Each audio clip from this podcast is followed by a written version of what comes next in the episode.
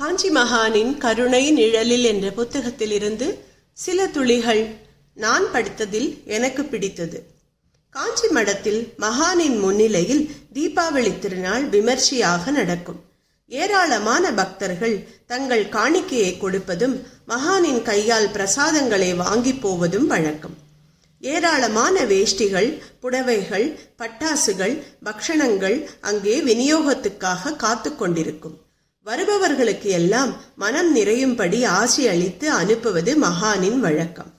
ஒரு சமயம் தீபாவளி திருநாளின் பொழுது அப்படி கொடுத்து கொண்டே இருக்கும் பொழுது பக்ஷணம் இருந்தது பட்டாசு இருந்தது திடீரென ஒரு மூட்டை வேஷ்டி புடவைகளை காணோம். எங்கடா? பிரிவா கேட்கிறார். எங்கே போயிற்று என்று யாருக்குமே தெரியவில்லை. ஒரு நிமிடம் பெரியவா மௌனமானார். பிறகு உரத்த குரலில் உத்தரவுகள் போட்டார்.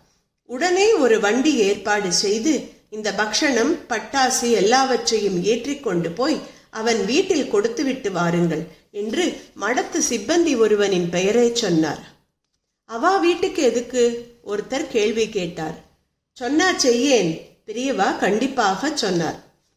வண்டி சாமான்கள் மடத்து சிப்பந்தியின் வீட்டில் போய் நிற்க சிப்பந்திக்கு ஒன்றுமே புரியவில்லை.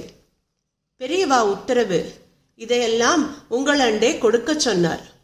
அடுத்த அரை மணி நேரத்தில் அந்த சிப்பந்தி பெரியவாளின் காலடியில் என்னடா துணியை எடுத்துட்டு போனவனுக்கு பக்ஷணமும் பட்டாசும் அனுப்பி வச்சேன். இது ஒன்றும் தப்பில்லையே.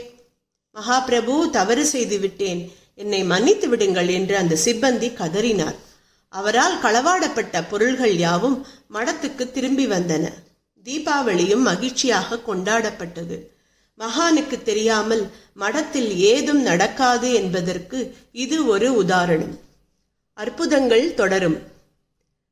Please do subscribe and share